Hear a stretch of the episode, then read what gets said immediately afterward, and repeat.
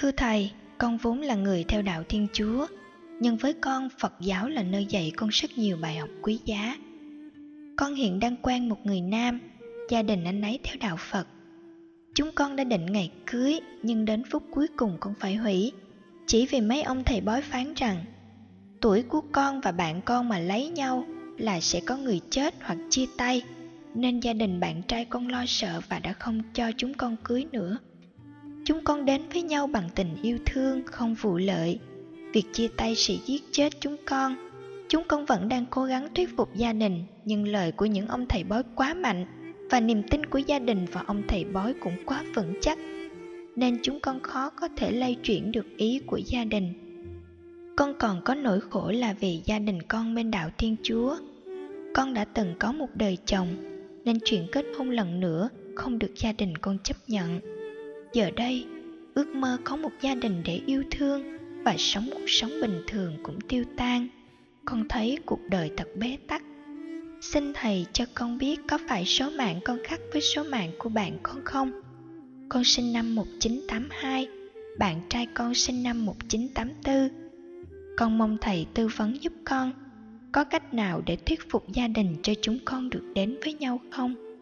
Con xin cảm ơn thầy rất nhiều tương sinh và tương khắc được xem là quy luật tự nhiên trong thế giới sinh tồn. Lửa khắc với nước nước khắc với đất, kim khắc với mộc mộc khắc với đất là quy luật trong thế giới vật chất. Con người kể từ khi còn trong bào thai mẹ đã khác biệt về tính cách. Ngay cả trong tình trạng song sinh hay đa sinh vẫn khác nhau về tính cách.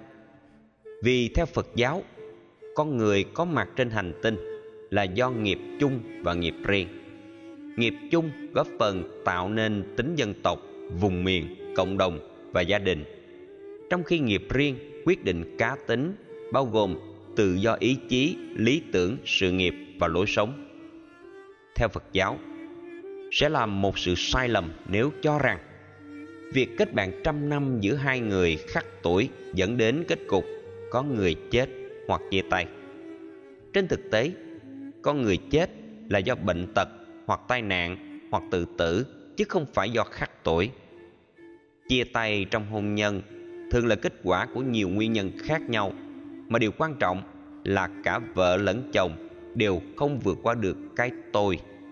Không giải quyết các vấn nạn và bất đồng trên tinh thần hiểu biết, tôn trọng và hướng đến sự lợi lạc cho cả hai và gia đình. Tình yêu chân chính sẽ mạnh hơn nguyên tử. Khi đến với nhau bằng, tình thương yêu không vụ lợi. Không có lý do gì anh chị phải chia tay vì những chuyện không đâu. Về tâm linh, chúng ta có thể tin ít tin nhiều, song không được mê muội, mù quáng. Để thuyết phục gia đình có hiệu quả, anh chị có thể tham khảo các yếu tố sau. Tương kế tự kế. Để tháo mở vấn nạn cha mẹ hai bên do quá tin thầy bói, nên ngăn cản hôn nhân của anh chị. Hai người nên hợp tác với một nhà sư có uy tín, giải trình mọi việc và nhờ nhà sư giải thích với gia đình hai bên theo hướng ngược lại. Sự sắp xếp tình huống trả lời của nhà sư đối với gia đình sẽ giúp gia đình hai bên rũ bỏ được mê tín, thay đổi nhận thức và không còn bị ám ảnh nữa. Quan niệm khác biệt của nhà sư về tuổi của anh chị cũng như tương lai của hôn nhân, ít ra sẽ giúp gia đình hai bên suy nghĩ lại lời phán xét của thầy bói. Uy tín của nhà sư nếu lớn hơn thầy bói, chắc hẳn lời tư vấn sau sẽ có giá trị thay thế lời coi bói trước. Chuyển đối lập thành bổ sung. Trong kinh dược sư, hai vị bồ tát cao đệ của phật dược sư tên là nhật quang biến chiếu và nguyệt quang biến chiếu nhật là mặt trời và nguyệt là mặt trăng, thường hiện hữu trái đất. Một bên có mặt ban ngày, bên còn lại có mặt ban đêm. Đối với người có thực tập chuyển hóa như hai vị bồ tát vừa nêu, thì yếu tố trái chiều nhật và nguyệt trở nên bổ sung cho nhau bằng sự phát triển đức tính mẫu số chung là ánh sáng, quang và sự chiếu soi cùng khắp của nó. Biến chiếu. Đào sâu các dị biệt, thường tạo ra các dãy trường sơn và vạn lý trường thành trong lối sống và ứng xử. Kết quả là dễ chia tay nhau. Bất luận tuổi thuận hay nghịch, nhấn mạnh và phát triển các mẫu số chung về tính cách sẽ giúp cho mọi người, dù rất khác nhau, sống trong hiểu biết, thông cảm, chia sẻ trên tinh thần tương nhượng và tôn trọng, góp phần mang lại hạnh phúc trong hôn nhân và quan hệ xã hội. Không có số mệnh an bài. Theo quan niệm phật giáo, không có gì là không giải quyết được bằng sự thông minh, hiểu biết, khéo léo của bản thân và sự hỗ trợ thích hợp từ những người có khả năng tư vấn và thuyết phục. Các quan niệm sai lầm như trong trường hợp của anh chị sẽ được giải quyết. Theo phật giáo không có số phận và định mệnh an bài bởi bất kỳ ai, siêu nhiên hay tự nhiên. Con người là chủ nhân của mọi hành vi, bao gồm sự tự do ý chí. Con người là kiến trúc sư của cuộc sống hạnh phúc hay khổ đau.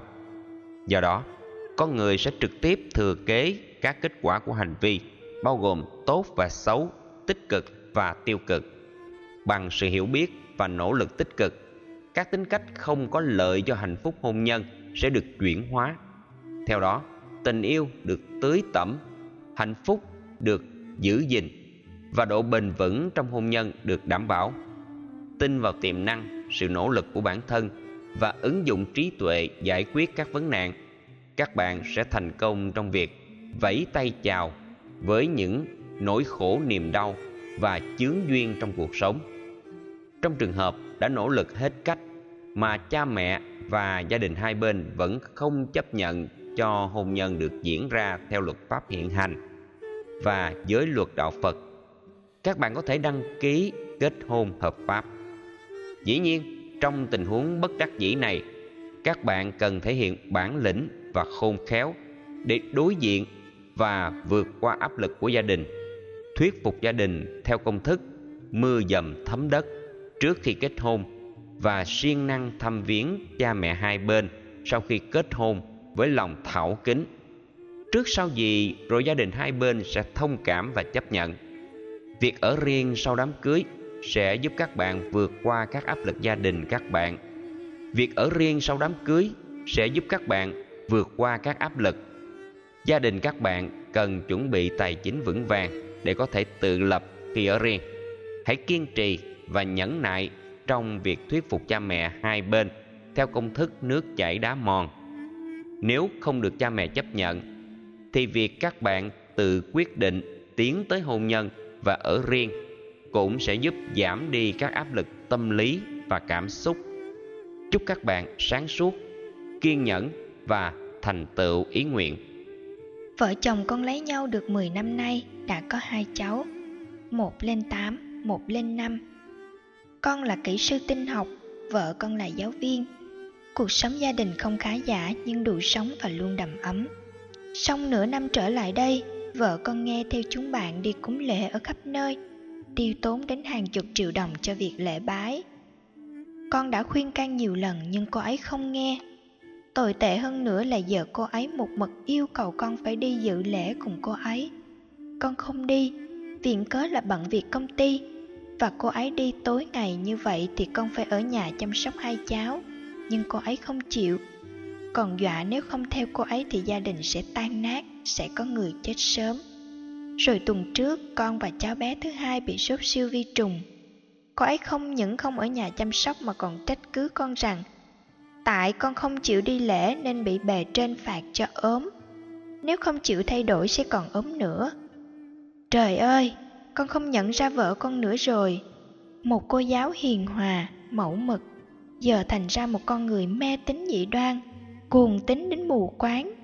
Con phải làm gì để đánh thức vợ con, thưa thầy? Và liệu con có cơ hội giúp cô ấy tỉnh ra được không ạ? À? Trần Đức Quang, Bắc Ninh Đọc thư của anh, tôi thông cảm với nỗi khổ tâm của anh và những xáo trộn hạnh phúc gia đình do vợ anh quá mê tín dị đoan gây ra.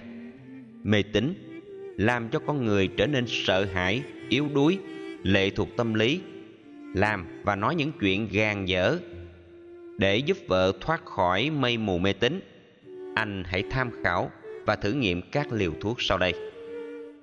Nhận diện tác hại của mê tín Việt Nam hiện nay có khoảng 8.000 lễ hội lớn nhỏ. Lễ thường gắn với niềm tin và tín ngưỡng.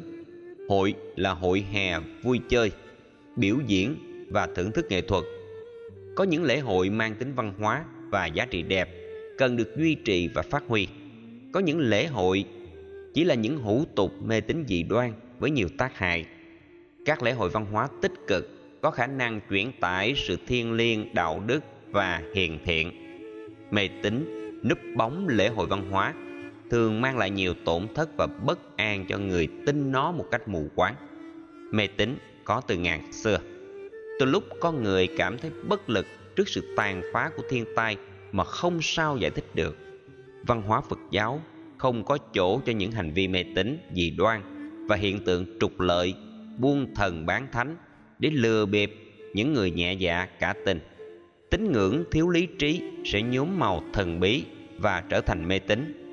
Tác hại của mê tín không chỉ ảnh hưởng tiêu cực đến tâm lý và thái độ ứng xử mà còn phương hại cho lối sống và kinh tế gia đình. Điều này hoàn toàn đúng với trường hợp của vợ anh, một cô giáo nhẹ dạ đáng thương. Dị đoan là những điều quái lạ, huyễn hoặc chỉ tồn tại trong niềm tin thiếu lý trí của con người. Mê tín là niềm tin mù quáng, không phân biệt đúng sai, nhắm mắt làm càng, thể hiện sự mê muội và mất lý trí. Mê tín và dị đoan là cặp song sinh, nơi nào có dị đoan, nơi đó có mê tín. Ai sống với mê tín, người đó chấp nhận các dị đoan. Dị đoan là mê tín, mê tín thường kéo theo dị đoan. Đằng sau các dị đoan và mê tín là nỗi sợ hãi về những điều bất hạnh bao gồm cái chết, bệnh tật, tổn thất, bất hạnh và nghịch cảnh. Nỗi sợ hãi là thực phẩm thầm lặng nuôi sống mê tín. Những kẻ truyền bá mê tín thường khai thác tâm lý sợ hãi của tính chủ để lợi dụng, từ đó tạo ra tình trạng tiền mất tật mang. Có một số người truyền bá mê tín không vì mục đích lợi nhuận hay lừa đảo, mà chỉ để làm cho mình được nổi tiếng. Dĩ nhiên, đó chỉ là hư danh. Việc cho vợ anh uống liều thuốc kiến thức về nguồn gốc của mê tín, nguyên nhân sống còn của niềm tin sai lầm này, các hậu quả mà người dị đoan phải gánh chịu sẽ góp phần giúp cho chị ấy tỉnh ra vấn đề để dừng lại các thái độ và hành động sai lầm trước khi quá muộn. Dĩ nhiên, để thành công, anh phải hết sức khéo léo, điềm tĩnh, kiên nhẫn, tránh gây gỗ với vợ. Vì như thế, có thể làm hỏng mọi việc. Thần linh không hại được con người. Phật giáo không chấp nhận thần linh trong tín ngưỡng dân gian có khả năng ban phước giáng họa. Nhiều loại thần thánh do con người mê tín tự tạo ra. Huống hồ, thần linh lấy đâu ra năng lực siêu nhiên để phạt kẻ này, hại kẻ nọ. Như thể thế giới này không có luật pháp vậy. Những nhân vật siêu nhiên nếu có cũng phải sống trong quy luật nhân quả làm xấu sẽ bị khổ đau như bóng không rời hình như âm vang không tách rời khỏi tiếng các thần không phải là cán cân của luật pháp do đó nếu các thần linh ức hiếp con người các thần sẽ bị nhân quả nghiêm trị. Rất may là trên thực tế, con người mượn hình ảnh thần linh để hù dọa lẫn nhau, chứ chưa có thần linh bề trên nào hại con người như thế. Các tôn giáo nhất thần và đa thần thường tô vẽ ra năng lực hủy diệt cho bề trên để dọa nạt người không mê tín vào thần. Để rồi, từ nỗi sợ hãi và tuyệt vọng, chăn dắt họ quay niềm tin vào lực lượng siêu nhiên vốn không có thật. Trong xã hội tiến hóa của loài người, cha mẹ dù sinh ra con cái, nhưng hủy hoại mạng sống của con cái là đã mang tội giết người, nên sẽ bị luật pháp trừng trị. Làm cha mẹ sinh ra con, có ai bất nhẫn, bất nhân đến độ giết đi mạng sống của con ruột mình? Tội giết con được xem là tội bất nhân, luật pháp không thể dùng thà nếu các đấng bề trên viện cớ sinh ra con người nên có quyền hủy diệt con người thì thần linh đó thật là ác độc không đáng để con người tôn trọng và kính nể nếu các đấng bề trên nhiễu nhương phá hoại cuộc đời và hạnh phúc của con người thì con người cần dấy lên cuộc chiến chống lại bề trên để giải phóng nhân loại khỏi ách thống trị bạo ác của bề trên. Trên thực tế, các đấng bề trên chưa từng hiện hữu. Việc kể công hay gán tội cho họ đều không thích hợp. Do đó, thay vì đi cúng lễ theo nghĩa hối lộ các đấng bề trên, vừa tốn tiền vừa sợ hãi, thì theo Phật giáo, ta hãy phân tích các nguyên nhân và điều kiện thuận nghịch để khắc phục những khó khăn và bất hạnh trong cuộc sống. Truy tìm nguyên nhân của các bất hạnh là giải quyết bất hạnh được phân nửa. Phân nửa còn lại là đã giải pháp đúng, con đường trị liệu đúng. Ai nỗ lực tự thân với sự dẫn dắt của trí tuệ như vừa nêu sẽ có khả năng giải quyết dứt điểm các bất hạnh và khổ đau đã, đang hoặc sẽ diễn ra. Lấy huyễn độ huyễn. Việc khai mở kiến thức đúng về tác hại của mê tín để người mê tín từ bỏ các niềm tin sai lầm không phải lúc nào cũng thành công. Khi mà anh đã rơi vào tình thế bục chùa nhà không thiên đối với vợ. Trong mắt vợ anh anh chỉ là một kẻ phàm tục, và dĩ nhiên sẽ không thể hiểu biết hết về thế giới siêu nhiên mà cô ấy đang bị kẻ chủ trương mê tín dẫn dắt. Lối suy nghĩ tiêu cực này có thể có của vợ anh, đôi lúc làm cho anh dễ cáu giận. Nhưng đừng vì buông xuôi mọi việc để cho mê tín dẫn dắt cuộc sống của gia đình anh. Do đó, nếu giải pháp đánh thức không thành công, anh có thể áp dụng công thức dĩ huyễn, độ huyễn, được phật giảng dạy trong kinh. Tức là tạm thời, anh cứ đóng vai diễn là người có niềm tin như vợ anh. Để vợ anh nghĩ rằng, chị và anh là người cùng hội cùng thuyền. Sau đó, anh có thể phối hợp với một vị trụ trì có kinh nghiệm ở một ngôi chùa cùng thành phố anh chị đang sống, nói rõ về các mê tín mà vợ anh đang dính vào để nhờ sự trợ giúp tích cực, sắp xếp một cuộc gặp gỡ giữa hai vợ chồng anh với nhà chùa trong một ngày thuận lợi cho cả hai bên. Anh nên cung cấp vài thông tin về cá tính của vợ, cảnh huống của gia đình để nhà chùa nắm vững trước khi gặp nhau. Trong cuộc nói chuyện, vị trụ trì có thể nói như đinh đóng cột về cảnh huống gia đình và cá tính của vợ, làm chị sinh tâm bội phục phụ nữ thường có tâm lý nể phục những ai nói đúng về họ và gia đình họ. Đây cũng là một trong những nguyên nhân dẫn đến niềm tin quàng xiên, mù quáng. Biến điều này thành một lợi thế để anh phối hợp với nhà chùa làm công việc tương kế tự kế. Đến lúc vợ anh có niềm tin mạnh về năng lực đặc biệt của nhà chùa, việc nhà chùa góp ý những điều chị ấy đang quan tâm mới có kết quả ít nhất là tác dụng tâm lý dẫn đến niềm tin vào lời khuyên. Theo phật giáo, việc cúng lễ ở khắp nơi tiêu tốn hàng chục triệu đồng không phải là giải pháp cho các vấn nạn gia đình và xã hội mà con người có thể gặp trong cuộc sống. Cũng cùng một vấn đề, thay vì các thầy pháp, thầy phong thủy, thầy địa lý, thầy bùa ngải, thầy đồng bóng dọa không cúng lễ thì gia đình sẽ tan nát, sẽ có người chết sớm thì vị trụ trì có thể giải thích đức năng thắng số. Tức không có số phận thật để mặc cảm sợ hãi và lo lắng. Sau đó, tư vấn các giải pháp thích hợp theo tinh thần sống với nhân quả, giải quyết vấn đề bằng trí tuệ.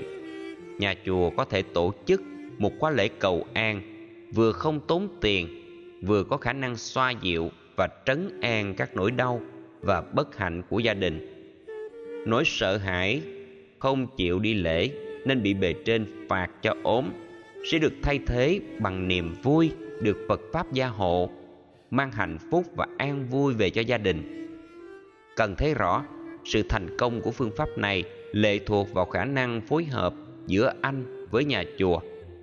Phương pháp hợp tác này có khả năng giúp vợ anh thoát khỏi cái khổ do mê tín dị đoan, cuồng tín đến mù quáng gây ra chúc anh sớm thành công trong việc giúp vợ tỉnh ra sự mê tín của mình, để xây dựng lại niềm tin chân chính và hạnh phúc gia đình như trước đây. Bạch thầy, chúng con là những phật tử còn rất trẻ. Mùa phu lan báo hiếu sắp đến, chúng con rất muốn được nghe thầy giảng về chữ hiếu, đặc biệt là chữ hiếu trong cuộc sống hiện đại. Chúng con nên áp dụng ra sao để luôn là những người con, người cháu ngoan ngoãn biết tôn ti trật tự, nhưng cũng đủ tự tin, mạnh mẽ để làm chủ cuộc sống của mình, mà không vi phạm hạnh hiếu. Chúng con cảm ơn thầy nhiều và kính chúc thầy một mùa vu lan, an lành, hạnh phúc. Chu minh đức, tây ninh. Ngày cha mẹ trong phật giáo. Hàng năm, cứ vào ngày rằm tháng 7 ngày tăng ni phật tử noi theo gương hiếu của đức mục kiền liên long trọng tổ chức đại lễ vu lan bồn để tưởng nhớ và báo đáp công ơn sinh thành và dưỡng dục của cha mẹ. Chính vì thế, ngày vu lan đã được xem là ngày cha mẹ trong phật giáo. Trong lễ tưởng niệm ngày hôm ấy, ai diễm phúc còn đầy đủ song thân sẽ được cài lên áo một bông hồng đỏ. Những ai không may mắn đã mất cha hoặc mẹ hoặc cả song thân sẽ được cài lên áo một bông hồng trắng vào ngày lễ, người phật tử đều tạm dừng mọi công việc hàng ngày, đi lễ chùa, chúc thọ, cầu an hoặc cầu siêu cho cha mẹ. Chư tăng ni tại các tự viện tùng lâm sẽ thuyết giảng về hiếu hạnh, sẽ tụng kinh vu lan, kinh báo ân cha mẹ. Ngoài ra, tăng ni phật tử còn làm lễ khánh tuế, mừng các bậc sư trưởng của mình được thêm một tuổi đạo ngày vu lan, ngày báo hiếu đã ăn sâu vào tâm khảm của người phật tử, vào lòng người việt nam và thật sự trở thành nét văn hóa độc đáo. Hiếu được xem như một thứ tình cảm thiêng liêng và cao đẹp nhất trong các thứ tình cảm của loài người. Hiếu là chất liệu cho cuộc sống, là hương thơm cho đời, là hành trang vô giá và không thể thiếu vắng ở bất kỳ người nào. Hiếu phản ánh đời sống văn hóa và đạo đức của xã hội. Hiếu phân định nhân cách, tri thức của con người. Hiếu là chất liệu sống muôn thuở. Nói đến hiếu là nói đến điều cao đẹp nhất, thiêng liêng nhất đối với mọi người. Năm trách nhiệm hiếu thảo. Theo kinh thiện sinh thuộc trường bộ kinh 2 trang 542 sự hiếu thảo của người con được trình bày qua năm trách nhiệm đạo đức sau đây. Một, tôi nuôi dưỡng cha mẹ. Sự chăm lo đến đời sống vật chất của cha mẹ ở đây cho thấy đạo phật rất thực tiễn. Người con hiếu thảo không chỉ biết vâng lời cha mẹ, làm việc tốt cho gia đình và xã hội, mà trước tiên và hơn hết lo phần đời sống vật chất cho cha mẹ mình. Chăm lo đời sống vật chất ở đây bao gồm việc dâng tặng cho cha mẹ, tiền chi tiêu, quà quý, thuốc thang, sự thăm viếng khi cha mẹ đau ốm hay không còn sức lao động. Hai, làm tròn bổn phận đối với cha mẹ. Ý thức trách nhiệm làm tròn bổn phận của một người con là điều quan trọng thứ hai trong đạo hiếu thảo của người phật tử. Lời dạy này mặc dù rất bao quát, nhưng có ý nghĩa đạo đức rất lớn. Khi còn ngồi dưới mái trường, việc làm trọn bổn phận của người con đối với cha mẹ là vâng lời thầy cô học hành chăm chỉ, thu hoạch kiến thức để làm nền tảng trí thức và đạo đức cho bản thân, hiện tại và về sau. Khi đã xây dựng gia thất riêng việc làm tròn bổn phận của người con là sống đúng, sống theo và sống hợp với các nguyên tắc đạo đức của đạo phật không làm các điều ác, phát huy các điều thiện, chăm lo cho vợ chồng, con cái chu đáo, thăm viếng cha mẹ khi có thời gian, phụng dưỡng đời sống vật chất cho cha mẹ 3. Giữ gìn truyền thống gia đình Lời dạy trên không chỉ kêu gọi ý thức trách nhiệm, bảo vệ và phát huy các truyền thống tốt đẹp của một gia phả, một làng xóm, một cộng đồng, một sắc tộc, một quốc gia mà thôi. Điều này có ý nghĩa to lớn hơn nếu ta đặt nó trong sự vận động bảo tồn và duy trì các sắc thái văn hóa của tổ chức UNESCO.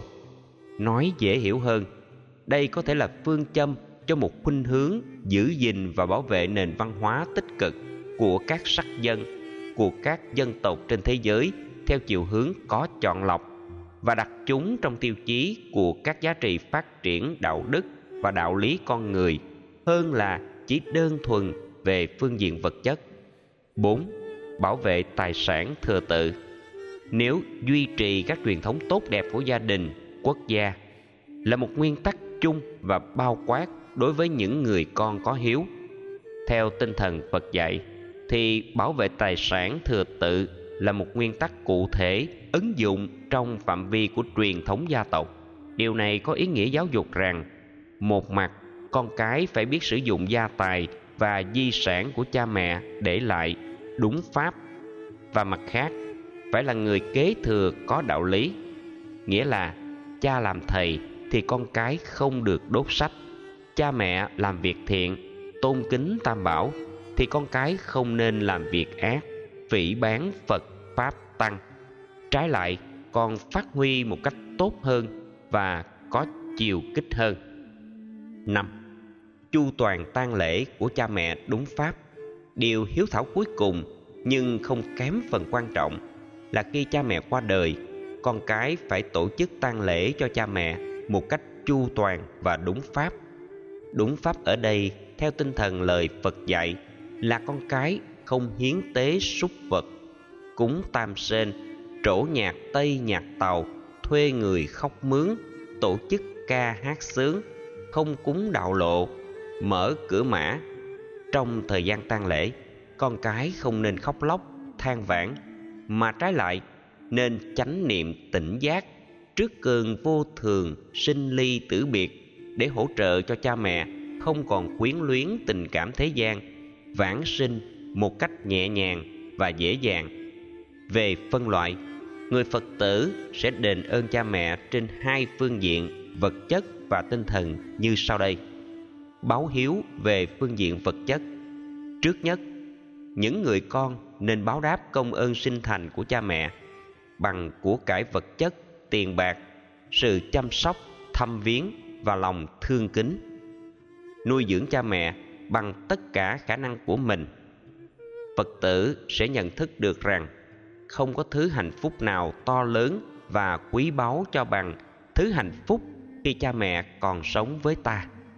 Trong kinh Dana Jani, tôn giả xá lợi Phất thay lời Đức Phật giải thích cho Bà La Môn Dana Jani về cái sai và cái đúng, cái nên làm và cái không nên làm trong vấn đề phụng dưỡng cha mẹ. Này Dananchani người con hiếu thảo không nên vì cha mẹ mà làm các điều phi pháp bất chính. Trước sự phán xét của nhân quả, người ấy không thể viện lý do vì muốn cho cha mẹ sung sướng, vui lòng để bào chữa cho mình là vô tội. Hành động như vậy sẽ bị đọa lạc dù nó có khóc than hay cha mẹ nó có van xin hay kể lễ. Chính vì thế chúng ta thấy hành động hiếu thuận, hiếu dưỡng của người con chí hiếu phải được thiết lập trên đạo đức nhân quả và luật pháp. Người con hiếu chỉ làm những gì thật sự có lợi cho cha mẹ và có lợi cho mình mà không gây bất cứ tổn hại nào cho tha nhân. Tiêu chí báo hiếu đó được đoạn kinh dưới đây mô tả thật cô động và đủ nghĩa. Này, mahanam người con hiếu với những tài sản mà mình đã nỗ lực thu hoạch được do sức mạnh của đôi tay bằng những giọt mồ hôi đổ ra một cách hợp pháp, cung kính, tôn trọng, đảnh lễ, cúng dường cha mẹ. Với thiện ý thì sẽ được cha mẹ hoan hỷ, thương tưởng và hàng cầu mong cho con được sống lâu, mạnh giỏi. Này mahanam, người con hiếu được cha mẹ hoan hỷ thương tưởng và mong cầu như vậy thì gia đình ấy chắc chắn sẽ thịnh vượng không bao giờ bị suy giảm trong kinh thọ giáo thi Kala Việt, Đức Phật đã nêu ra năm tiêu chí đạo đức phù hợp với chánh pháp mà một người con hiếu thảo cần phải thực hiện để đền đáp công ơn sinh thành và dưỡng dục của cha mẹ. Năm tiêu chí đó như sau: Hiếu dưỡng cha mẹ đúng pháp, làm tròn bổn phận con cái, giữ gìn gia phong và truyền thống, bảo vệ tốt các tài sản thừa tự và chu đáo tang lễ khi cha mẹ qua đời. Theo đức phật, người con hiếu thảo đền ơn cha mẹ bằng đời sống đạo đức của mình, sự báo hiếu đó phải bao gồm cả vật chất lẫn tinh thần. Bởi lẽ, mục đích của cuộc sống nhân sinh không chỉ phải là có được chén cơm manh áo mà thôi người ta phải cần đến chân lý, đạo đức và đời sống tinh thần như cây cỏ cần ánh sáng. Con người cần không khí để sống vậy. Do đó, báo hiếu chỉ đơn thuần về phương diện vật chất sẽ có giá trị giới hạn so với báo hiếu về phương diện tinh thần. Hiếu thảo về phương diện tinh thần. Người con hiếu thảo phải tự nỗ lực gột bỏ các bận nhơ của tâm lý như tham lam sân hận, si mê, từ bỏ sự giết chóc, gạt người cướp của, không quan hệ tình cảm bất chính, không nói láo, không uống rượu và các chất kích thích tố có hại cho sức khỏe và tâm trí. Nỗ lực làm các việc thiện đem lại lợi ích cho mình và tha nhân. Nói chung, hiếu thảo trước nhất là biết cách hoàn thiện nhân cách đạo đức cho chính mình, để cha mẹ an tâm hoan hỷ và hãnh diện. Theo đức phật, người con có hiếu thảo, không phải là người con. Cha mẹ đặt đâu thì ngồi đó. Hay chỉ biết vâng dạ nuông chiều.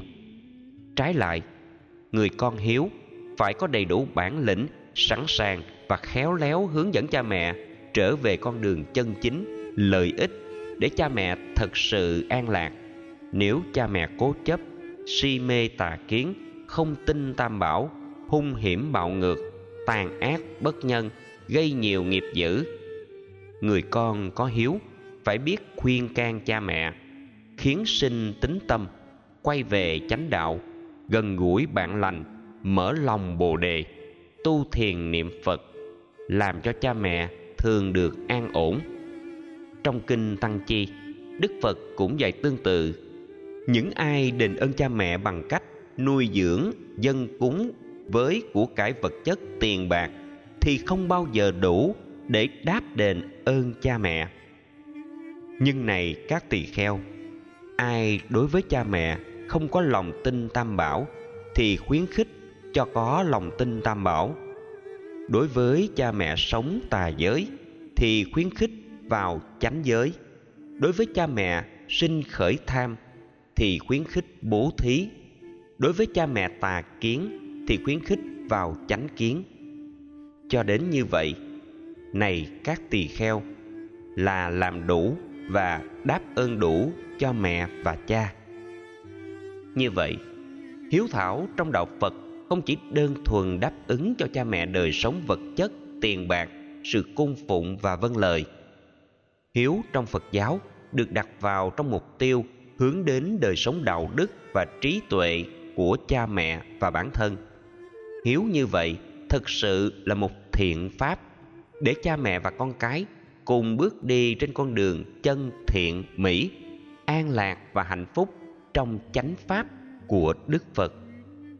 Bạch thầy, mỗi khi tết đến, xuân về là mọi người trong nhà con lại mua rất nhiều tiền vàng, lên chùa làm khóa lễ dân.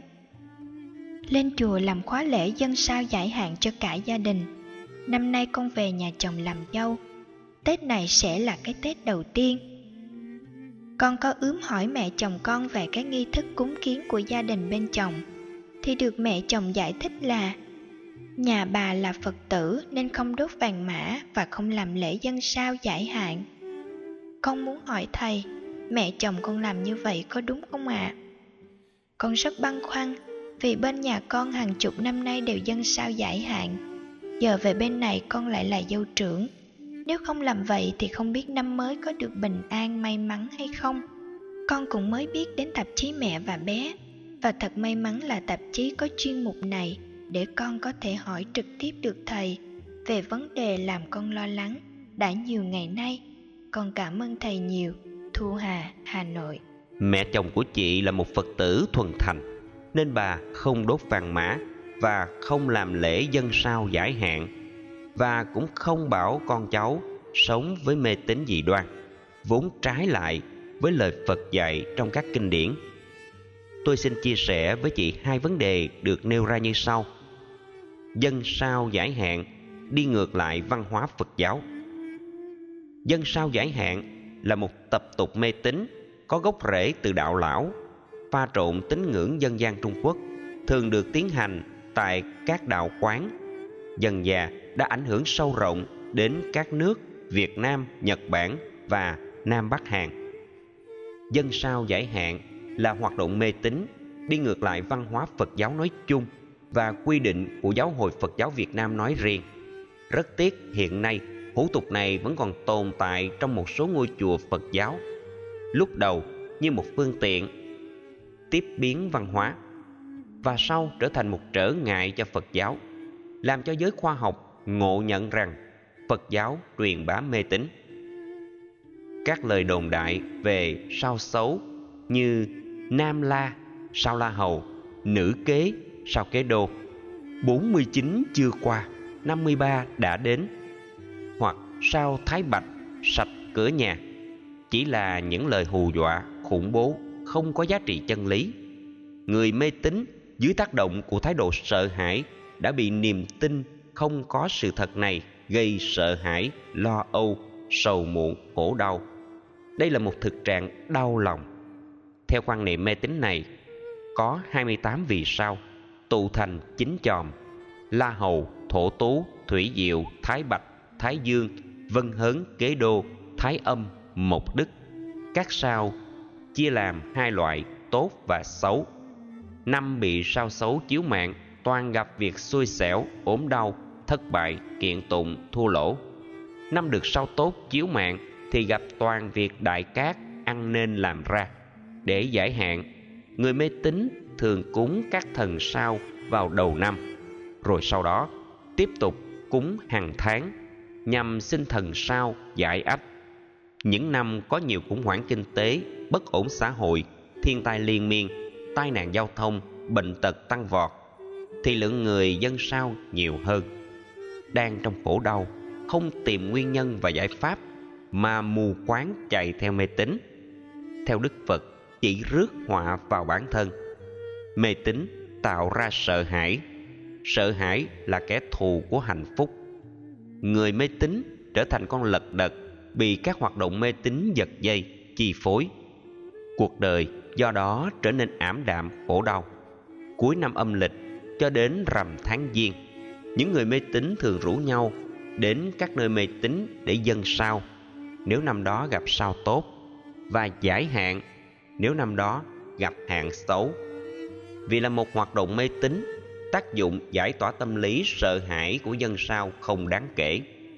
Ngược lại, sợ cho vận mệnh của mình xui đã trở thành virus ám ảnh cả một năm sau đó. Dân sao giải hạn chỉ tiền mất tật mang. Tiền mất là vì nhiều nơi cúng vẻ vời với chi phí cắt cổ vài triệu đến vài trăm triệu. Tật mang là vì sống với mê tín và nỗi sợ hãi thì không thể có hạnh phúc được. Sầu bi, ưu não đeo bám ta. Trong kinh Di giáo, Ngài cấm tu sĩ Phật giáo không được dân sao giải hạn. Vì theo Đức Phật, không có các sao chi phối vận mệnh con người và thần linh. Số phận con người là do tự do ý chí, hành động, lối sống của con người định đoạt. Giải hạn tốt nhất theo Phật giáo là chuyển nghiệp. Nghiệp xấu mà vốn dĩ có thể tạo ra quả khổ đau, có thể chuyển hóa được bằng cách gieo các nghiệp thiện đối lập, ăn năn, cải hối, tránh giữ, làm lành, từ bỏ lối sống khổ đau, chuyển hóa tham lam, sân hận, si mê. Là khởi đầu của sự làm mới về đạo đức. Thay vì tin vào sao hạn vốn không có thật, nhưng người tin thì có tác hại thật. Mọi người không nên tiếp tay cho hủ tục này. Tăng ni cần sống đúng giới luật Phật dạy. Người Phật tử không nên đến các chùa nhờ giải hạn. Xã hội cần lên án các hủ tục này vốn là các dây tầm gửi bám trên thân cây bồ đề Phật giáo. Như đã nói, cúng sao không có trong phật giáo mỗi khi có nỗi khổ niềm đau phật tử thuần thành thường đến chùa tư vấn hoặc tham dự các khóa tu đọc tụng kinh điển nhằm tìm ra giải pháp phần lớn các chùa ở miền nam không cúng sao giải hạn. Chỉ có khóa lễ cầu an, cầu cho thế giới hòa bình, nhân dân an lạc, quốc gia phát triển. Nghi thức cúng đơn giản, hoa, đăng, trà, quả. Một thời kinh ngắn, thường là kinh dược sư, thầy thuốc tâm linh. Kinh phổ môn, quán chiếu cuộc đời. Kinh phước đức 38 cách làm phước. Kinh từ tâm xây dựng hòa bình, bảo vệ sự sống, thương yêu muôn loài. Tốt và xấu, họa và phước, theo phật giáo, là do hành vi, nghiệp, bao gồm tư duy, lời nói và việc làm mà ra. Triết lý nhân quả phật giáo thường được mô tả qua bài kệ bốn câu sau đây. Muốn biết nhân quá khứ, hãy xem quả hiện tại. Muốn biết quả tương lai, hãy xem nhân hiện tại. Nhân quả là một tiến trình từ quá khứ đến hiện tại và tương lai. Theo đó, một hành động được gieo dưới sự tác động của duyên sẽ trổ quả nhất định. Có nhân trổ quả hiện tiền khi gặp duyên thuận, có nhân lâu trổ quả do thiếu duyên. Duyên thuận thì nhân trổ quả sớm, duyên nghịch thì nhân bị vô hiệu hóa, nên quả bị triệt tiêu nhân quả trong phật giáo khác hoàn toàn với thuyết định mệnh, thuyết thần ý, thuyết ngẫu nhiên của các tôn giáo và tín ngưỡng khác. Mọi thứ có thể thay đổi theo hướng tích cực nếu chúng ta quyết tâm gieo nhân hạnh phúc và tạo duyên thuận lợi. Sẽ là một ngộ nhận nếu ai đó cho rằng cúng sao là một tiếp biến văn hóa trong phật giáo, hoặc như một phương tiện độ những người mê tín vào đạo phật đạo phật chống lại mê tín. Do đó, tiếp biến văn hóa trong phật giáo làm cho đạo phật gần gũi với cuộc sống hơn, chứ không thể tiếp biến mê tín dị đoan được. Phương tiện phải đi đôi với trí tuệ để trở thành trí tuệ phương tiện. Phương tiện như một giàn giáo xây nhà.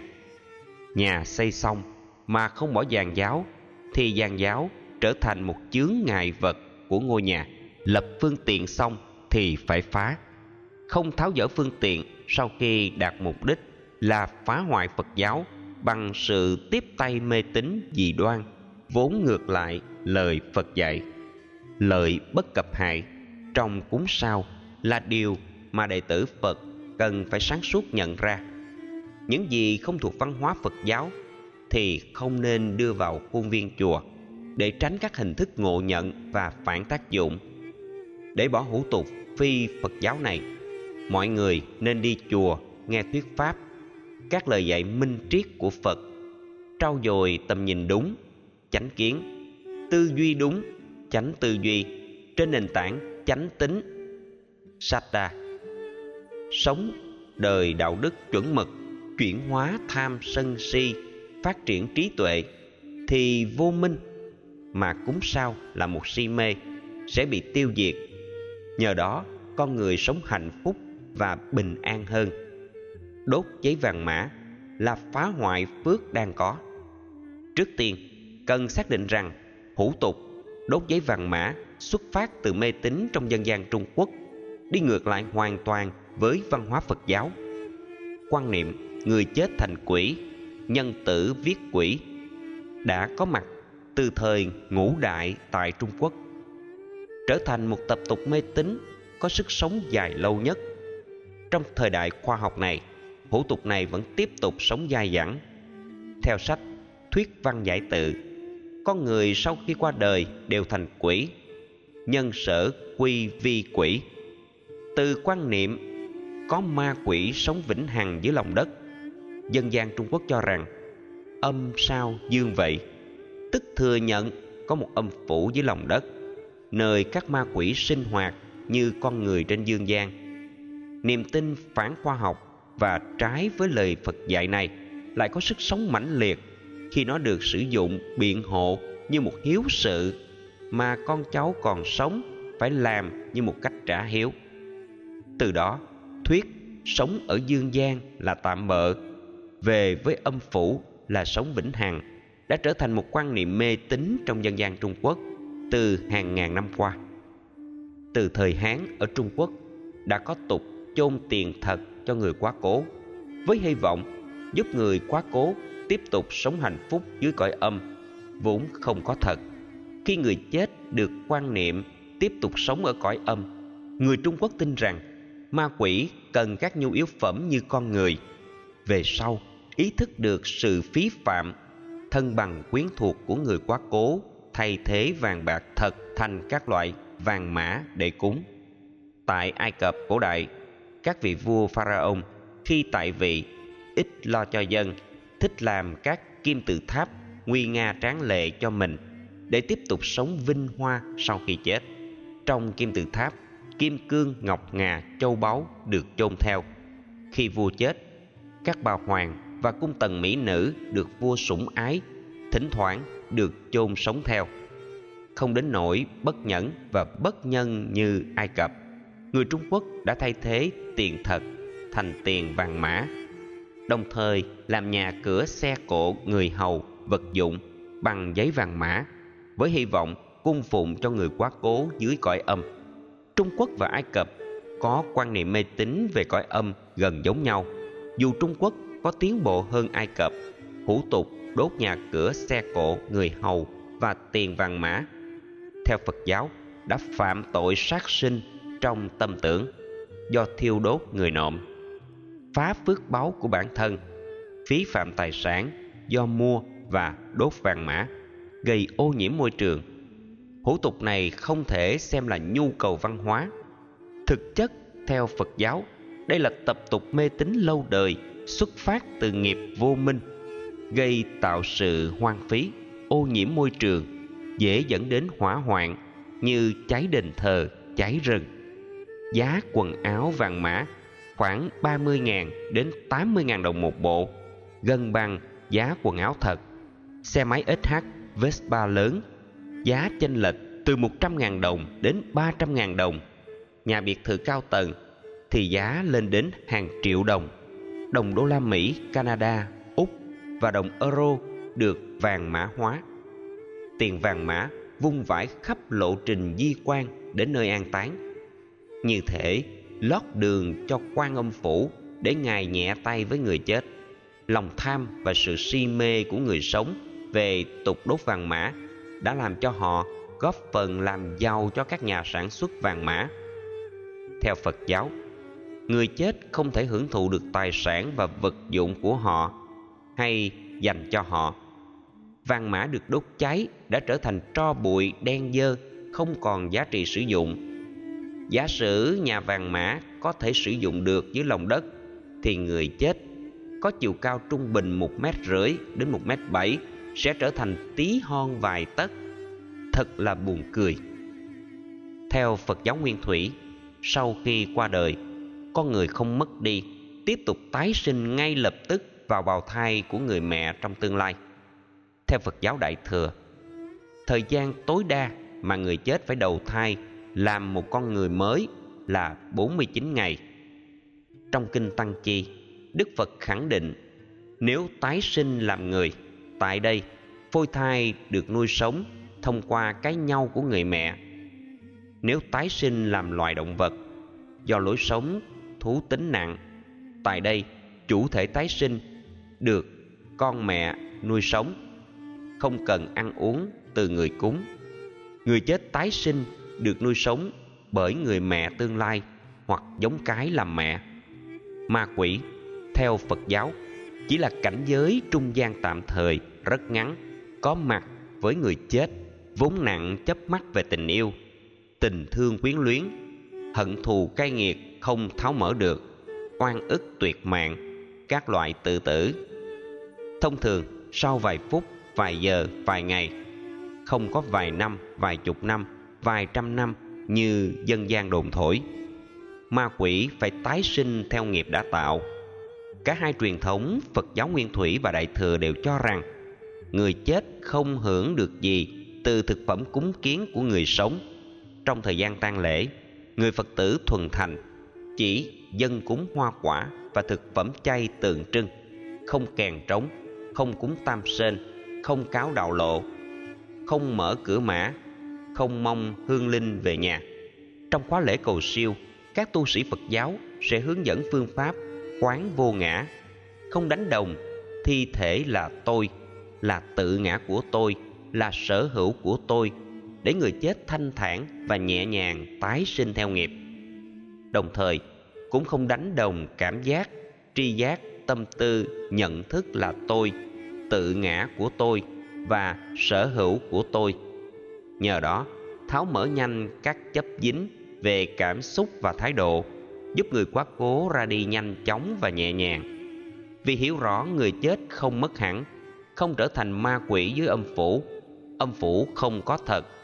Người chết không ăn uống được, do không còn miệng để nhai, không còn cổ để nuốt, không còn bao tử để tiêu hóa, không còn quá trình trao đổi chất trong cơ thể. Người phật tử không nên đốt giấy vàng mã dưới mọi hình thức. Vì làm như vậy chỉ phá hoại phước và là một việc làm vô nghĩa. Ta cũng không thể phủ nhận rằng đây đó vẫn còn một số chùa phật giáo, nhất là chùa của người hoa, vẫn có hỏa lò để đốt vàng mã và rất nhiều người mê tín đến đây để đốt vàng mã. Nhiều chùa để bản cấm đốt vàng mã, nhưng việc đốt vàng mã vẫn diễn ra gây ô nhiễm đến môi trường sống của nhà chùa và dễ gây ra hỏa hoạn. Đó là do người mê tín luôn sống với sợ hãi và tự an ủi rằng thà đốt dư thừa còn hơn thiếu. Nếu các hủ tục, phi phật giáo tiếp tục tồn tại trong một số chùa, lý do khác là do các ngôi chùa phật giáo chưa quyết liệt chống lại hủ tục mê tín, trái với đạo phật nên mới thành ra như thế. Trong tang lễ các tuần thất, ngày kỵ dỗ hàng năm. Phật giáo khích lệ phật tử tại gia, nên bố thí cúng dường, giúp người cứu đời, vượt qua cái nghèo khó và bất hạnh. Đây là hành động nhân bản, có giá trị thiết thực. Phật dạy, phụng sự chúng sinh, tức con người, là cúng dường phật một cách thiết thực. Ngài không hề dạy phụng sự ma quỷ, vì tất cả người chết phải tái sinh theo nghiệp đây là việc làm. Theo phật giáo, biến đau thương thành hành động nhân đạo, thấm nhuần tình người. Phật giáo nhận thức rõ rằng, trong cuộc sống có nhiều người cơ cực, vất vả, không đủ cơm ăn áo mặc. Nhiều bệnh nhân không có tiền uống thuốc, nên thường khuyên phật tử tránh xa mê tín, tránh nghiệp lãng phí, cắt xén phần chi tiêu để giúp người bất hạnh vượt qua lúc khốn khó cứu một người phúc đẳng hà sa và dù xây chính bậc phù đồ tháp không bằng làm phước cứu cho một người là nếp sống văn hóa của Phật tử. Để giúp người dân bỏ hủ tục mê tín này, ngày 12 tháng 7 năm 2010, Chính phủ Việt Nam đã ban hành Nghị định 75 trên 2010 trên NDCP về quy định xử phạt vi phạm hành chính trong hoạt động văn hóa và tín ngưỡng. Trong đó, đốt vàng mã ở nơi công cộng sẽ bị phạt. Đạo Phật dạy uống nước nhớ nguồn. Mỗi người phải ghi nhận và đền trả bốn ơn lớn là ơn cha mẹ, ơn thầy cô giáo, ơn tổ quốc và ơn xã hội.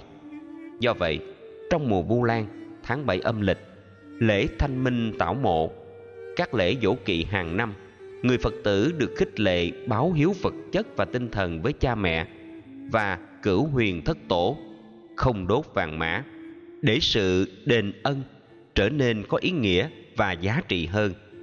Nhận diện được các tác hại nguy hiểm của mê tín dị đoan, trong đó có việc dân sao giải hạn và đốt vàng mã mọi người hãy sống với văn hóa chánh tính và chánh trí tuệ mà đức phật đã dạy để mỗi hành động của ta. Nếu không trực tiếp mang lại hạnh phúc cho tha nhân, cũng không làm phương hại gì cho cộng đồng và xã hội. Là người con dâu thảo hiền, chị hãy noi gương và học tập sự tinh tấn, hiểu biết của mẹ chồng chị. Làm được như vậy, tôi tin chị sẽ là người con dâu trưởng đảm đang, chu toàn với sự hướng dẫn dìu dắt của bà.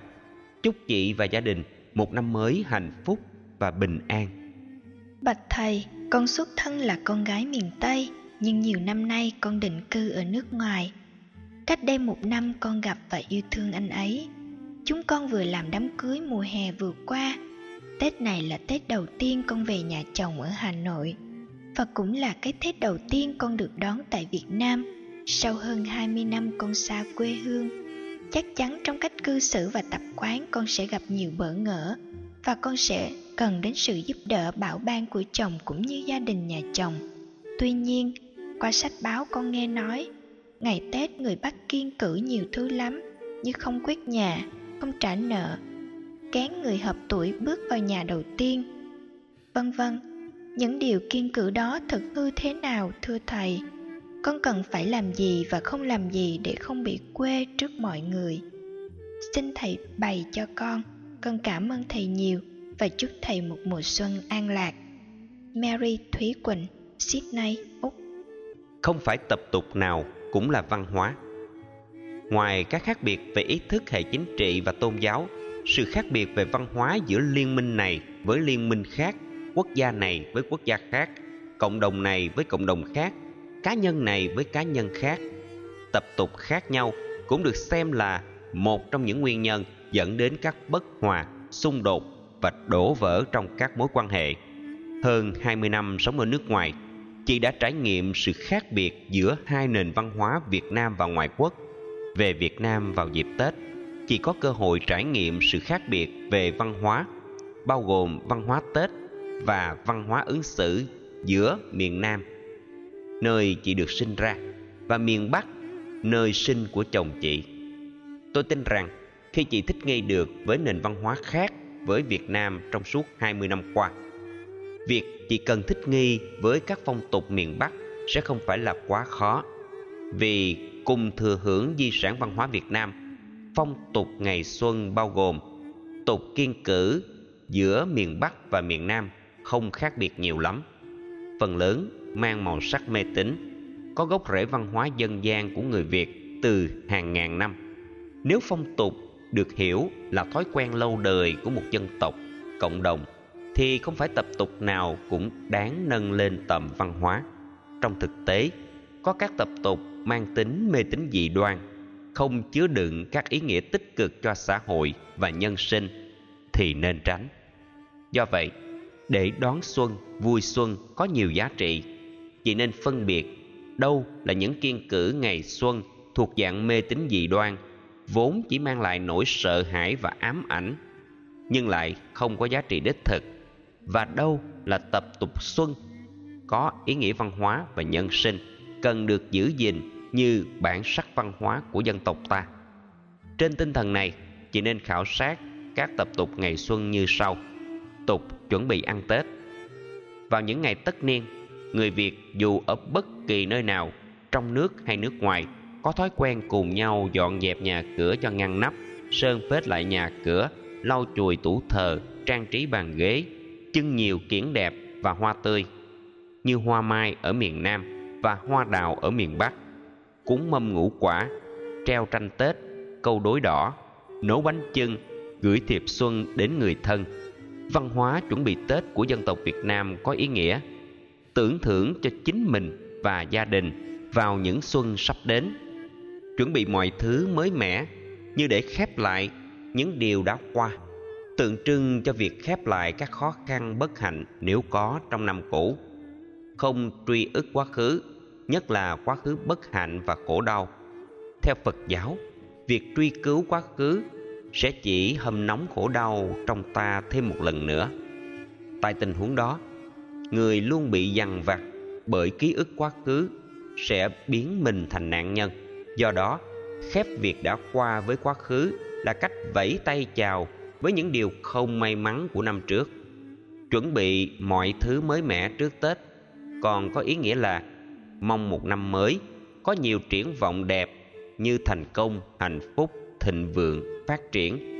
Ông bà, cha mẹ mạnh khỏe, con cái hiếu hiền, học giỏi, mọi người bình an, gia đình phát đạt, an vui với các ý nghĩa tích cực và thiết thực vừa nêu. Tục chuẩn bị ăn tết cần được giữ gìn như một nét đẹp văn hóa việt. Tục chúc tết, lì xì và biếu quà. Trong những ngày tống cựu nghinh tân, người việt thường nhớ câu, mùng một tết cha, mùng hai tết mẹ, mùng ba tết thầy. Quan niệm này đã trở thành nếp sống văn hóa tốt đẹp của người việt trên khắp thế giới. Theo tục này con cái dù làm ăn ở đâu đều về quê nhà chúc thọ cha mẹ, ông bà. Theo thông lệ, con cái và cháu lần lượt chúc tụng cha mẹ, ông bà. Sức khỏe, tuổi thọ, hạnh phúc và những điều tốt lành. Đáp lại, cha mẹ chúc phúc đến con cháu, anh chị em chúc lành cho nhau. Đây là văn hóa quan tâm thể hiện tình thân thương đối với người ruột thịt. Đây là việc làm không thể thiếu và đã trở thành nét văn hóa ứng xử ngày xuân. Sau lời chúc năm mới an lành, ông bà cha mẹ, người lớn sẽ tặng lộc bằng tiền cho con cháu và người nhỏ hơn. Tiền lộc này thường để trong phong bao lì xì màu đỏ, thể hiện sự mong ước các điều may mắn đến với người thân thương. Có nhiều lộc lì xì trong ngày xuân được hiểu là năm đó, gặp nhiều thuận duyên và may mắn trong cuộc sống nhiều nơi ở việt nam. Tết không chỉ tặng nhau tiền lì xì, mà còn là dịp tặng nhau các món quà có ý nghĩa như bánh chưng, bánh tét, mứt, trà và các loại quà văn hóa. Dù giá trị vật chất của quà tết có thể không bao nhiêu, nhưng ý nghĩa xã hội thể hiện qua sự kính trọng, yêu quý và quan tâm đến nhau là rất lớn, góp phần xây dựng tình người. Nói cách khác, chúc tết lì xì tiền và tặng quà văn hóa cho nhau là cách thiết thực tăng cường tình cảm cao quý giữa người với người. Đối với người thân, đây là cách thể hiện sự quan tâm, chia sẻ có ý nghĩa văn hóa và nhân văn. Tục kiên cử ngày xuân. Nhiều nơi ở miền bắc, người ta vẫn còn giữ điều kiên cử mang màu sắc mê tín dị đoan. Cho quan niệm, có kiên có lành. Nhiều kiên cử không chứa đựng ý nghĩa hay giá trị gì ngược lại, chỉ làm cho con người sợ hãi và bị ám ảnh lại trở thành thói quen khó bỏ. Nhiều người tự an ủi rằng, thà làm dư thừa hơn là thiếu, nên các tục kiên cử ngày xuân không có cơ sở khoa học, không có ý nghĩa xã hội, lại có sức sống mãnh liệt. Theo phật giáo, việc lành đến với con người không phải do sự kiên cử của con người mà nó là kết quả của hành vi lối sống tốt lành, môi trường thuận lợi, cộng hưởng tích cực. Khi quan niệm, đầu năm suôn sẻ thì trọn năm thuận lợi, được nâng lên thành một quan niệm văn hóa. Tục kiên cử đầu xuân trở thành quy chuẩn không thể thiếu hay trái ngược đối với nhiều người. Thật ra, suôn sẻ chỉ là một phần của thuận duyên yếu tố cần thiết dẫn đến kết quả như mong đợi, tùy theo tình huống. Suôn sẻ, có khi là nhân mới, có khi là quả cũ. Do vậy, sự suôn sẻ đầu năm không nhất thiết kéo theo và trong nhiều tình huống không thể là sự may mắn cho những cái khác trọn năm. Mọi thứ trên đời đều có nhân quả riêng trong mối tương tác và cộng hưởng với các thứ khác và nhân quả khác. Cái xấu của việc a có thể trở thành cái duyên tốt cho việc b và ngược lại. Các tục kiên cử dưới đây được xem là không có giá trị chân lý, do vậy không nên sợ hãi làm theo. Kiên quét nhà, hốt rác, đổ rác vào ba ngày xuân là do người ta tin rằng quét nhà sẽ dẫn đến tình trạng của cải theo đó mà ra khỏi nhà. Sự kéo theo mang tính hình thức này là một sai lầm trong hiện thực. Do vậy đây không phải là cách giữ tiền và sự may mắn trong gia đình. Kiên tục này chỉ làm cho nhà cửa trở nên bề bộn, dơ bẩn, mất vệ sinh, ảnh hưởng xấu đến sức khỏe. Kiên mặc trang phục màu trắng, đen, màu tối không thể là cách giúp ta tránh được những điều xấu đã gieo và tan tóc đến với gia đình.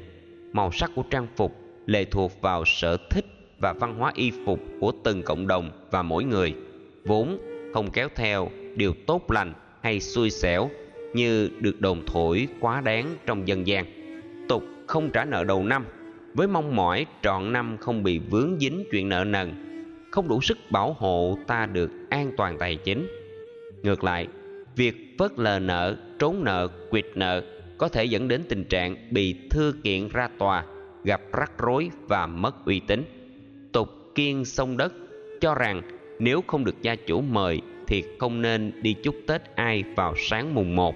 Người mê tín quan niệm rằng người sông đất đầu tiên vào nhà người khác có khả năng mang phúc hoặc họa đến cho gia đình ấy cả năm. Sợ bị quy trách nhiệm về những chuyện không hay, nhiều người kiên cử sông đất nhà người khác nếu không được mời.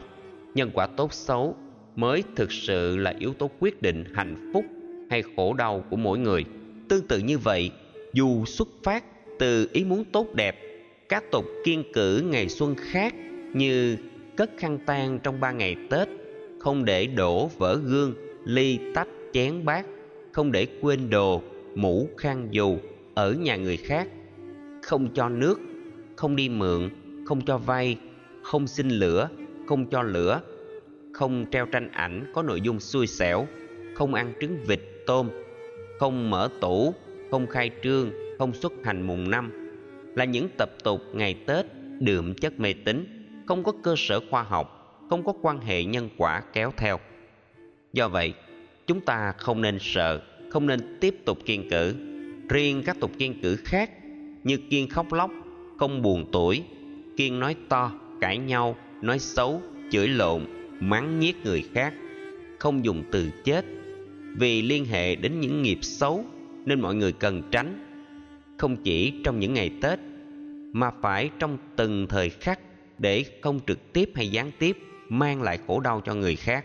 Các kiên cử này không chỉ là văn hóa ứng xử tốt đẹp giữa con người với con người mà còn là ứng xử đạo đức có ý nghĩa nhân văn cao đẹp, cần được nhân rộng đối với mọi người ở mọi nơi và mọi chốn. Nhìn chung, khi hiểu được tập tục kiên cử nào mang màu sắc mê tín, ta nên nỗ lực xóa bỏ một cách mạnh dạn, không sợ hãi. Đồng thời, ta phải có ý thức giữ gìn các phong tục tập quán có giá trị văn hóa, để các hành xử của chúng ta góp phần mang lại hòa khí, nuôi lớn tình thân, phát triển tình người. Nhờ đó, ngày tết cũng như ngày thường đều được vui vẻ và hạnh phúc. Bạch thầy thời gian gần đây có quá nhiều câu chuyện phiền não liên quan đến các nhà chùa, làm ảnh hưởng không tốt đến lòng tin của người dân nói chung và những phật tử nói riêng. Với cửa chùa và các công việc thiện nguyện. Hơn lúc nào hết, con thấy những năm trở lại đây công tác từ thiện được mọi tầng lớp trong xã hội đặc biệt quan tâm.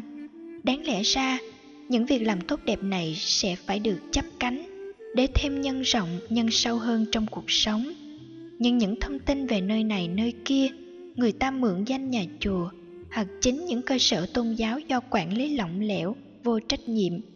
Thậm chí có những nơi dung túng cho những hành động sai trái, đã làm cho niềm tin vào phật giáo và công tác thiện nguyện bị thui chột.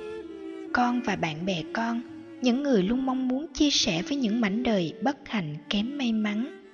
Những ngày qua vô cùng phiền não và thất vọng chúng con thực sự hoang mang và không biết có nên tiếp tục làm từ thiện nữa hay không. Hay đơn giản nhất, lành nhất, là về giúp đỡ chính những người họ hàng ruột thịt hay những người bà con làng xóm của mình, nơi mình biết rõ thực hư ra sao. Chúng con rất mong sớm nhận được những lời khuyên của thầy. Con xin cảm ơn thầy. Hàng như mai, hà nội. Đọc những dòng tâm sự của chị về câu chuyện phiền não liên quan đến các nhà chùa dù chị không nói rõ chùa nào tôi đoán là chị ám chỉ vụ bảo mẫu nguyễn thị thanh trang viết tắt là Bảo Mẫu Trang, lợi dụng quản lý lỏng lẻo của chùa Bồ Đề đã buôn bán trẻ em. Thông cảm với các mối quan tâm của chị cũng như nhiều độc giả khác. Tôi mong chị và quý độc giả nên lưu ý những vấn đề sau đây. Nhà dột có nơi Vụ Bảo Mẫu Trang lợi dụng sự lỏng lẻo về phương diện quản lý của chùa Bồ Đề đã buôn bán trẻ em gây ảnh hưởng tiêu cực đến hình ảnh Phật giáo nói chung và hoạt động từ thiện Phật giáo nói riêng thực chất chỉ là trường hợp cá biệt. Khái niệm nhà dột có nơi là hình ảnh chuẩn xác có thể sử dụng để mô tả về tình trạng buôn bán trẻ em tại một trung tâm từ thiện, dù là của nhà chùa hay nhà nước. Cơn bão tố truyền thông theo hướng tả thực có, theo cách lợi dụng câu view cũng có. Đã lạc dẫn độc giả đến độ, nhiều độc giả, trong đó có chị và nhiều phật tử lầm nhận rằng đây là hiện tượng phổ biến. Từ sự ngộ nhận ngữ cảnh do tác động lạc dẫn của giới truyền thông, nhiều người thực sự hoang mang, rồi trở nên hoài nghi khi tự vấn, không biết có nên tiếp tục làm từ thiện nữa hay không thái độ hoài nghi về các hoạt động từ bi, nhân ái và thiện nguyện, có khuynh hướng làm thui chột niềm tin cao cả của con người vào việc từ thiện là điều nên tránh. Dầu không thể phủ định trách nhiệm của người đứng đầu chùa bồ đề trong việc quản lý lỏng lẻo dẫn đến sự việc đáng tiếc, các nhà báo và độc giả không nên quy chụp khi đọc được các tiết báo kiểu như chùa bồ đề buôn bán trẻ em thực ra trong vụ việc này bảo mẫu trang, buôn bán trẻ em. Chứ chùa bồ đề không làm việc thất đức đó. Cửa chùa trong văn hóa phật giáo việt nam còn được gọi là cửa từ bi và trí tuệ. Thực hiện mở cửa từ bi, tăng ni thường làm các công tác từ thiện. Trong đó, cô nhi viện là một hoạt động thiện nguyện nhằm giúp các mầm non bất hạnh nương cửa phật từ bi để có một tương lai tươi sáng bổ sung cho cửa từ bi. Nhà chùa còn có cửa trí tuệ, tượng trưng cho sự dẫn đường, soi lối đúng đắn, mà trong ứng dụng bao gồm tầm nhìn đúng, nhận thức đúng, phương pháp đúng, quản trị đúng, giáo dục đúng và định hướng nghề nghiệp đúng cho các thành phần bất hạnh. Đừng vì một hiện tượng cá biệt do ảnh hưởng lây lan của giới truyền thông theo hướng thiên cực, lạc dẫn mà ta trở nên chai sạn trước nỗi khổ niềm đau của các thành phần cơ nhở và bất hạnh. Một người lái xe bị tai nạn giao thông làm cho thương tật do không tuân thủ luật giao thông, không thể bị cường điệu thành tình trạng hễ ai tham gia giao thông đều gây tai nạn hay đều trở thành nạn nhân giao thông. Hàng ngày, do bất cẩn hoặc phạm luật giao thông, nhiều người chết hoặc bị thương vì tai nạn giao thông. Nhưng không vì thế mà các con đường đều bị đóng. Người tham gia giao thông đều bị cấm, hoặc các phương tiện giao thông không được tiếp tục lưu chuyển. Tương tự như vậy, trường hợp bảo mẫu trang bán trẻ em ở chùa bồ đề là một sự cố, phạm tội hình sự mà luật pháp nghiêm minh, cần nghiêm trị đúng người, đúng tội. Bảo mẫu trang bị cáo buộc phạm tội bán trẻ em, không nên hiểu đồng nghĩa rằng chùa bồ đề bán trẻ em. Dù sao sự việc đau lòng nêu trên là bài học kiếp nạn cho nhà chùa và ni sư đàm lan, trụ trì chùa bồ đề. Theo tôi, những người có lòng từ bi không nên để thui chột lòng nhân ái, mà hãy tin tưởng sâu sắc vào các hoạt động từ thiện xã hội nói chung, từ thiện phật giáo nói riêng.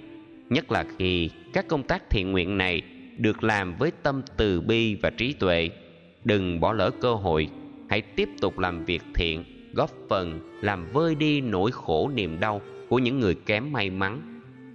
Nhịp cầu nhân ái này làm cho tình người được tỏa sáng. Cuộc sống này trở nên hiền thiện và yêu thương nhau hơn. Trách nhiệm của giới truyền thông. Bên cạnh những nhà sư và sư cô thực hành lòng từ bi và nhân ái qua các hoạt động từ thiện như thành lập tuệ tỉnh đường, dưỡng lão viện, cô nhi viện trong xã hội chúng ta, có hàng triệu tấm lòng sẵn sàng góp bàn tay tình thương, nhằm chắp tay cho các hoạt động thiện nguyện, chứa đựng các giá trị nhân văn cao quý. Theo phật giáo, việc làm thiện cho đời cần được nhân rộng bằng thái độ vô ngã và tâm vị tha, thông cảm nỗi khổ niềm đau của tha nhân như chính vấn nạn của bản thân. Các hoạt động từ thiện và nghĩa cử cao thượng đó ít được giới truyền thông giới thiệu quảng bá. Ngược lại, các thông tin xấu lại được chắp cánh bay xa. Thật đáng buồn, cũng có một số nhà báo lợi dụng vào quyền lực của truyền thông đưa một vài cái xấu cá biệt lên thành phổ biến. Thay vì tán dương cái thiện để cái thiện được xã hội hóa, người làm truyền thông thiếu đạo đức nghề nghiệp, thường đánh tráo các khái niệm chủ ngữ và vị ngữ dẫn đến những ngộ nhận đáng tiếc. Trong trường hợp xảy ra ở chùa bồ đề, thay vì thông tin rằng bảo mẫu trang bán trẻ em ở chùa bồ đề, bảo mẫu trang là thủ phạm tội ác, thì một số nhà báo và trang mạng cố tình ghi sai chủ ngữ, chùa bồ đề buôn bán trẻ em. Đường dây mua bán trẻ em qua chùa bồ đề, sự thật khủng khiếp về chùa bồ đề, kênh trung gian mua bán con nuôi chùa bồ đề, sau vụ bán trẻ sơ sinh, thực hư tin đồn chùa bồ đề mua bán trẻ em bị bỏ rơi. Tóm gọn bằng chứng sống chùa bồ đề buôn bán trẻ em. Ngụ ý, thủ phạm là chùa bồ đề, là một hành động ác ý, có sức mạnh châm dầu vào lửa lên chùa bồ đề nói riêng và phật giáo nói chung. Quý độc giả, đừng để mình bị lạc dẫn bởi cách tráo đổi chủ ngữ lắc léo của một số nhà báo và các trang mạng xã hội mà kết tội oan cho chùa Bồ Đề ở ngữ cảnh cụ thể và từ thiện Phật giáo ở ngữ cảnh lớn hơn. Đạo đức trong truyền thông nên trở thành cán cân lương tâm của những người tham gia vào lĩnh vực thuộc quyền lực thứ ba này. Như người xưa từng nói, nhất ngôn khả dĩ hưng bang nhất ngôn khả dĩ tán bạc. Một ngộ nhận trong truyền thông, dù do sơ suất hay cố tình, có thể tạo ra các bất ổn xã hội lâu dài và rộng lớn. Đây là điều người làm truyền thông không nên quên. Trách nhiệm thuộc về ai? Câu hỏi, trách nhiệm thuộc về ai không chỉ có chức năng truy tìm nguyên nhân, mà còn có tác dụng tìm kiếm giải pháp, đổ lỗi cho nhau không phải là giải pháp do đó tìm nguyên nhân và giải pháp cho câu chuyện buồn ở chùa Bồ Đề chính là góp phần chấn chỉnh hoạt động của các trung tâm bảo trợ xã hội của nhà nước và thiện nguyện trên toàn quốc. Trong quan hệ tương quan, vụ mua bán trẻ em xảy ra tại chùa Bồ Đề không thể quy riêng trách nhiệm cho ni sư Đàm Lan, trụ trì chùa Bồ Đề. Mặc dù ni sư Đàm Lan là người phải chịu trách nhiệm trực tiếp, ở đây phải nói rằng cũng có sự quản lý lỏng lẻo của các cơ quan nhà nước về các cơ sở chăm sóc, nuôi dưỡng trẻ em mồ côi tật nguyền. Đây là bài học về quản lý nhà nước, về công tác quản lý các cơ sở thiện nguyện. Đề cập đến trách nhiệm liên quan, chúng ta không thể chỉ đổ lỗi toàn bộ vụ việc lên chùa Bồ Đề, mà không làm rõ trách nhiệm của chính quyền địa phương và các ban ngành liên quan khác. Các cấp chính quyền cần quan tâm giám sát và hỗ trợ tốt hơn cho các trung tâm thiện nguyện thực hành tốt hạnh từ bi của mình bất cứ trung tâm từ thiện nào chứ không nhất thiết ở chùa Bồ Đề khi công tác quản lý, kiểm tra, giám sát không đến nơi đến chốn đều có thể xảy ra những vụ buôn bán trẻ em đau lòng. Về phía các trung tâm từ thiện, khi nhận trẻ mồ côi vào trung tâm, ban giám đốc trung tâm phải trình báo chính quyền địa phương. Trung tâm nuôi trẻ mồ côi có trách nhiệm lập hồ sơ đăng ký khai sinh cho các cháu với chính quyền giám sát các bảo mẫu, đảm bảo chế độ dinh dưỡng, quyền được chăm sóc, được đến trường học, không bị ngược đãi, không bị xâm hại, không bị lợi dụng mua bán trục lợi.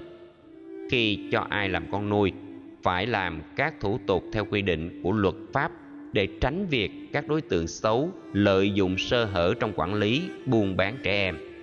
Khi lên án cái xấu và sự phạm pháp, đòi hỏi xử lý nghiêm minh những người vi phạm đúng người đúng tội giới truyền thông cũng không nên thiếu trách nhiệm đạo đức nghề nghiệp để tuyệt đối không làm ảnh hưởng tiêu cực đến truyền thống từ bi và nhân văn tốt đẹp của các cơ sở từ thiện nói chung và của từ thiện Phật giáo nói riêng chỉ vì một vài cá nhân xấu trục lợi. Tôi rất mong sau những chia sẻ nêu trên, chị và những người bạn cùng làm từ thiện với chị sẽ có cái nhìn độ lượng và sáng suốt sau vụ việc đáng buồn vừa qua cũng như vững tin vào tam bảo vào sự từ bi hỷ xã nơi đạo phật tiếp tục chung tay cùng cộng đồng giúp đỡ những hoàn cảnh khó khăn với tấm lòng từ bi và với trái tim trí tuệ. Bạch thầy, tháng tới vợ chồng con khai trương cửa hàng bán thực phẩm sạch là một phật tử con luôn ý thức về việc áp dụng bát chánh đạo trong cuộc sống hàng ngày. Nên giữa nhiều sự lựa chọn mặt hàng kinh doanh, vợ chồng con đã chọn cung cấp những thực phẩm sạch an toàn cho cộng đồng. Còn chưa đầy một tháng nữa, chúng con sẽ mở hàng và mẹ đẻ con nhắc, vợ chồng con phải thờ thần tài ở cửa hàng cho buôn may, bán đắt con hiểu, mẹ muốn chúng con luôn được may mắn, nhưng trong lòng con vẫn thắc mắc, liệu có ông thần tài thật không? Và việc thờ thần tài có thực sự mang đến lợi lạc không? Rất mong thầy chỉ giáo cho vợ chồng con. Con xin thành kính tri ân công đức của thầy, hải hoàng, thành phố lào cai. Ước nguyện buôn may bán đắt, từ xa xưa đã trở thành nhu cầu không thể thiếu đối với người kinh doanh. Từ ước muốn đó cho đến lúc đạt được thành quả trong kinh doanh là cả một tiến trình.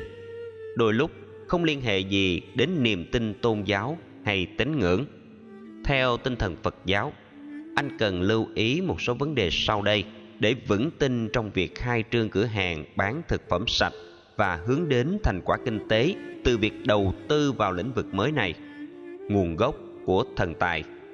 Tín ngưỡng thần tài mà người việt nam đang thờ phụng có gốc rễ từ trung quốc.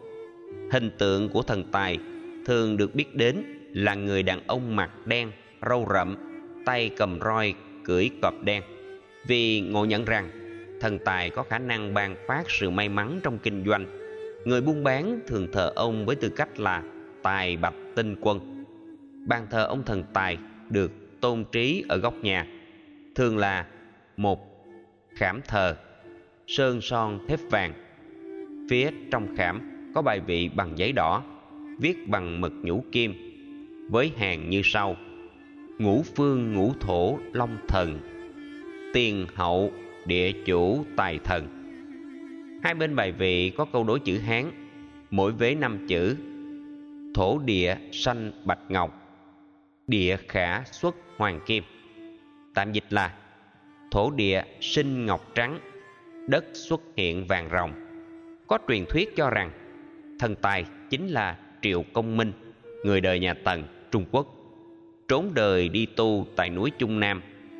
Tương truyền, sau khi đắc đạo, thần tài triệu công minh thường cứu bệnh trừ tà, giải hàm oan, ban lộc may mắn trong kinh doanh. Rõ ràng, tín ngưỡng thần tài chỉ là niềm tin tồn tại trong nhân gian trung quốc, ảnh hưởng đến giới kinh doanh và thường dân việt nam từ nhiều thế kỷ theo triết học phật giáo sau khi chết tâm thức người chết tiếp tục đầu thai do tổng thể nghiệp dẫn dắt thời gian đầu thai thường diễn ra vài giây đến vài phút sau khi chết theo Phật giáo Nguyên Thủy và chậm nhất là 49 ngày theo Đạo Phật Đại Thừa. Theo thuyết tái sinh này, trung bình 10 tháng theo Phật giáo Nguyên Thủy hoặc nhiều nhất 12 tháng theo Đạo Phật Đại Thừa. Tất cả người chết phải tái sinh. Không có chuyện tâm thức của người chết tồn tại với âm phủ, mộ huyệt, nhà thờ từ đường, bàn thờ trong nhà hay nơi xảy ra tử nạn như niềm tin dân gian ở Trung Quốc và Việt Nam đã ngộ nhận và đồn thổi. Vì ông Triệu Công Minh đã qua đời vào thời nhà Tần 221 trước công nguyên đến 206 trước công nguyên, tức hơn 20 thế kỷ trước. Ông ấy đã tái sinh đi tái sinh lại vài trăm lần rồi. Do vậy, làm gì có chuyện ông ấy trở thành thần tài để ban phát sự may mắn cho giới kinh doanh? Dù cho ông ấy có được tôn xưng là thần tài ông ấy cũng không thể ban tài lộc cho ai khi bản thân không còn tồn tại theo phật giáo tài lộc con người đạt được không có liên hệ gì đến niềm tin và sự thờ phụng thần tài cả trong số hơn 1 tỷ 200 triệu người Trung Quốc trên toàn cầu có tối thiểu vài trăm triệu người Trung Quốc đã thờ thần tài cầu nguyện thần tài gia hộ cho công ăn việc làm của họ trong hơn 20 thế kỷ qua, đại đa số người Trung Quốc được chứng minh là nghèo hơn các doanh nhân thành đạt ở phương Tây, nơi niềm tin về thần tài ban phước không hề tồn tại. Nếu thần tài là có thật và có khả năng ban phước may mắn cho người thờ phụng, thì nước Trung Quốc đã trở thành siêu cường quốc về kinh tế từ nhiều thế kỷ trước rồi. Chứ đâu đợi đến hai thập niên trở lại đây mới trỗi dậy như một cường quốc tiềm năng trong giai đoạn khủng hoảng tài chính toàn cầu 2008-2012, hàng trăm triệu người Trung Quốc đã cầu nguyện thần tài gia hộ, cơn lốc khủng hoảng tài chính vẫn tiếp tục trở thành bóng đen u ám đối với nền kinh tế thế giới nói chung và Trung Quốc nói riêng.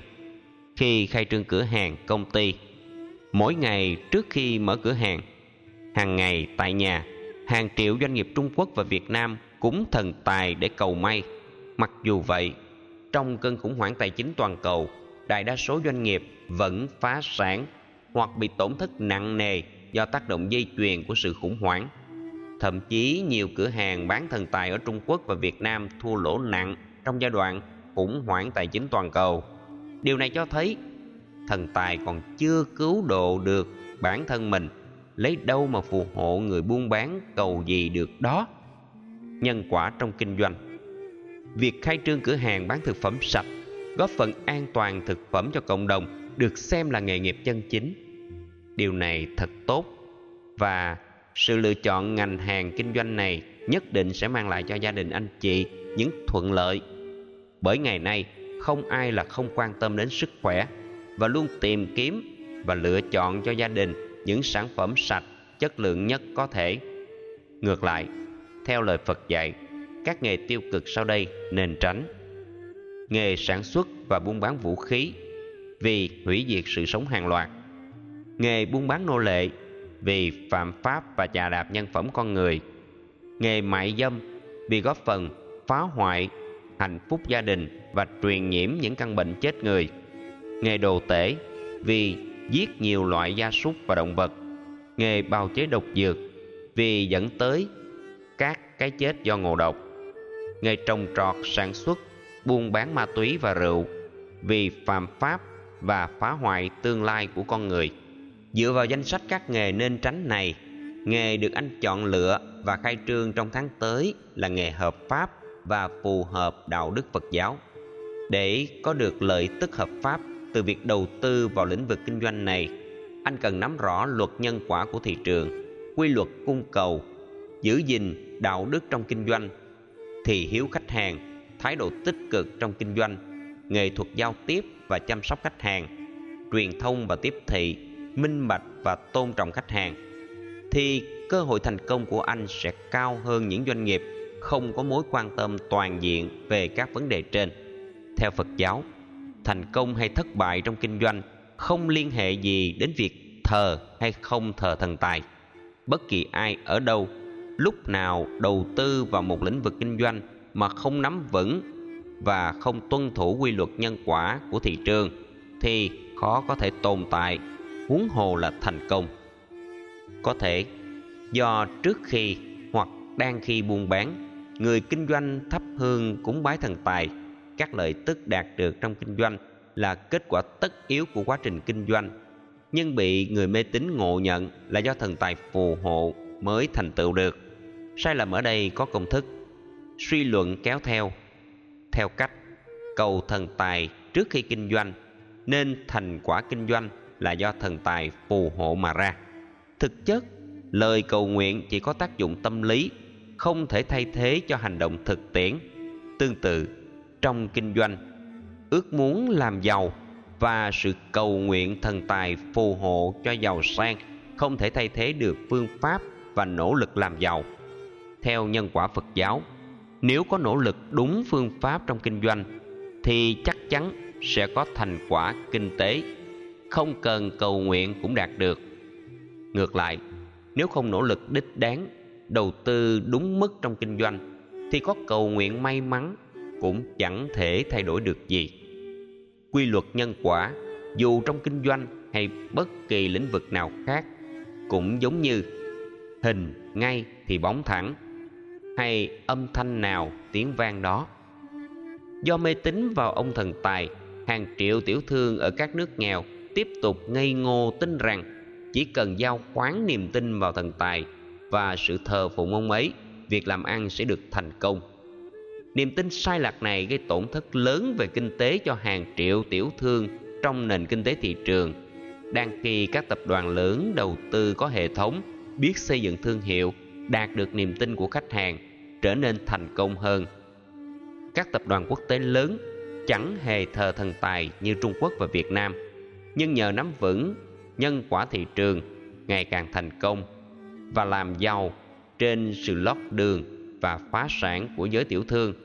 Thiếu vốn liếng, thiếu đầu tư, thiếu kiến thức làm ăn, thiếu hợp tác, nên không thể đứng vững trong sự cạnh tranh của thị trường. Theo phật giáo bát chánh đạo, tầm nhìn chân chính, tư duy chân chính, lời nói chân chính, hành vi chân chính, nghề nghiệp chân chính, nỗ lực chân chính chính niệm và chính định. Có thể giải quyết tất cả các vấn nạn của con người ở cấp độ cá nhân, gia đình, cộng đồng, xã hội, quốc gia và toàn cầu. Áp dụng bát chánh đạo trong kinh doanh.